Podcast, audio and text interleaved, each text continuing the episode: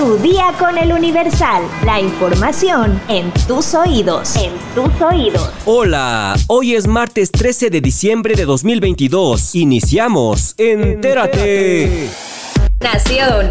Con siete votos a favor, tres en contra y una abstención, la Comisión de Estudios Legislativos aprobó el Plan B de la reforma electoral del presidente Andrés Manuel López Obrador con los cambios que impulsó el coordinador de Morena, Ricardo Monreal. Durante la sesión de dos horas, el senador de Morena, Félix Salgado Macedonio, afirmó que lo que se busca con esta reforma es tener un órgano electoral verdaderamente imparcial y honesto que se ponga al servicio de la ciudadanía, tener una democracia barata y que ya no haya derrotas Ahora esta iniciativa pasará al Pleno. Metrópoli.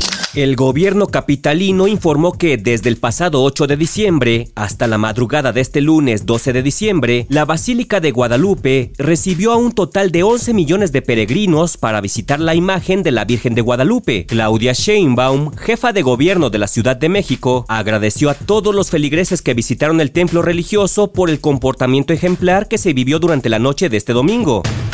Eso se estima alrededor de 11 millones de personas que desde el 8 de diciembre acudieron a la basílica. Eh, de acuerdo con los compañeros de la policía, nos dicen que ha sido una de las celebraciones donde más personas han acudido. Se estima inclusive que en las últimas 24 horas fueron alrededor de 5 millones de personas.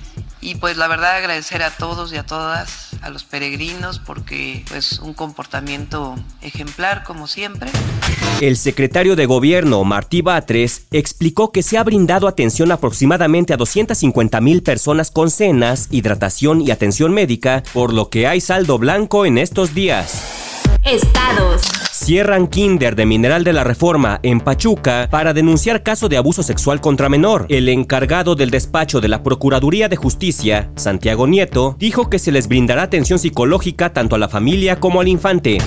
Aseguran toma clandestina y 70 mil litros de hidrocarburo en Nuevo León. Agentes federales realizaron el hallazgo durante una diligencia de cateo en un inmueble ubicado sobre el kilómetro 135 de la carretera libre Monterrey-Reynosa en el municipio de General Bravo podrían amputar varios dedos a un niño de 13 años por accidente con pirotecnia en Guasave. Autoridades buscan combatir la venta clandestina de artículos de pirotecnia en los 18 municipios de Sinaloa exigen seguridad en Coyuca de Catalán, en Guerrero. El sábado pasado, hombres armados irrumpieron en El Durazno y mataron a siete pobladores. Pese a ser informada el mismo día, la autoridad estatal acudió 24 horas después.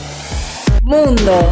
La presidenta de Perú, Dina Boluarte, declaró estado de emergencia en el sur del país tras muertes durante protestas. La madrugada de este lunes ofreció un mensaje a la nación en respuesta a las protestas tras la destitución de Pedro Castillo. Anunció una declaratoria de estado de emergencia en las zonas de alta conflictividad social y propuso adelantar elecciones generales a abril de 2024, dos años antes de lo previsto. Su mensaje responde a las protestas registradas en varias partes del país que dejaron este fin de semana al menos dos muertos en enfrentamientos con la policía y que se desataron tras la destitución de su predecesor, Pedro Castillo, el pasado miércoles 7 de diciembre. Los manifestantes exigen el cierre del Congreso y adelanto de las elecciones luego de la vacancia de Castillo y entre algunos sectores también se pide la liberación del exmandatario, así lo informan medios locales.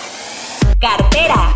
Luego de la controversia suscitada por la supuesta clonación y cancelación de boletos para el concierto de Bad Bunny, el titular de la Procuraduría Federal del Consumidor, Ricardo Sheffield, indicó que los afectados deben ser indemnizados por Ticketmaster. Pero ¿de cuánto será la indemnización que recibirán? A través de su cuenta de Twitter, Sheffield detalló que además del reembolso del costo total del boleto, los compradores deberán recibir un 20% extra por concepto de indemnización. Esto en términos del artículo 92 bis de la Ley Federal de Protección al Consumidor que consagra ese derecho cuando la prestación de un servicio sea deficiente. Por su parte, Ticketmaster, mediante un comunicado, señaló que no hubo sobrecupo ni sobreventa. El error se debió a que muchos boletos fueron comprados fuera de los canales oficiales y eso generó confusión en el personal de control de accesos y generó intermitencia temporal en el sistema de boletos legítimos. Pues ahora sí que haya sido como haya sido, que regresen las entradas.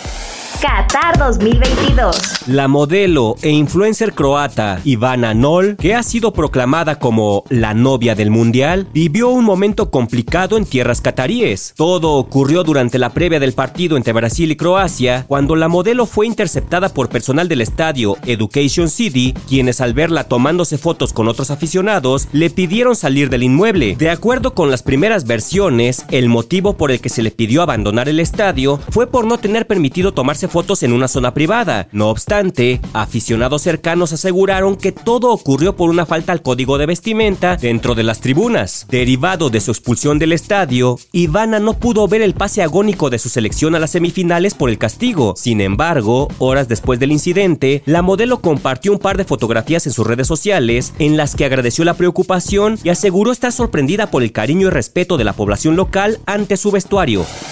Espectáculos. Diego Luna y Guillermo del Toro son nominados a los Globos de Oro 2023. Este es uno de los galardones más prestigiosos dentro de la industria que premian a lo mejor del cine y la televisión. La temporada de premiaciones ya se acerca y los Globos de Oro ya publicaron su lista de nominaciones que mediante 70 categorías premiará la excelencia del cine y televisión en una ceremonia que se llevará a cabo en The Beverly Hilton, un hotel ubicado en Los Ángeles, el próximo 10 de enero de 2023. La mañana de este lunes 12 de diciembre, amanecimos con la noticia de que, dentro de esta ceremonia, será reconocido el trabajo de dos mexicanos. Diego Luna por su actuación en Andor, en la categoría de mejor interpretación masculina en una serie de televisión dramática, y Guillermo del Toro por su más reciente película, Pinocho, la cual se ha destacado en tres categorías, mejor película de animación, mejor canción original y mejor banda sonora. A diferencia de lo que ocurrió el año pasado, en esta ocasión la ceremonia de los Globos de Oro sí se transmitirá por televisión, luego de protagonizar una serie de acusaciones por basar sus decisiones de qué producciones eran tomadas en cuenta y cuáles no, basados en principios racistas, sexistas y faltos de ética, por lo que en esta edición las organizaciones se han comprometido a apostar por la diversidad.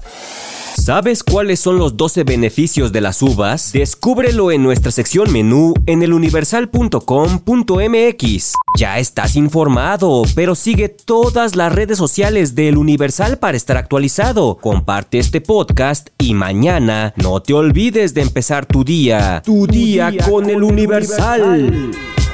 Tu día con el Universal. La información en tus oídos. En tus oídos.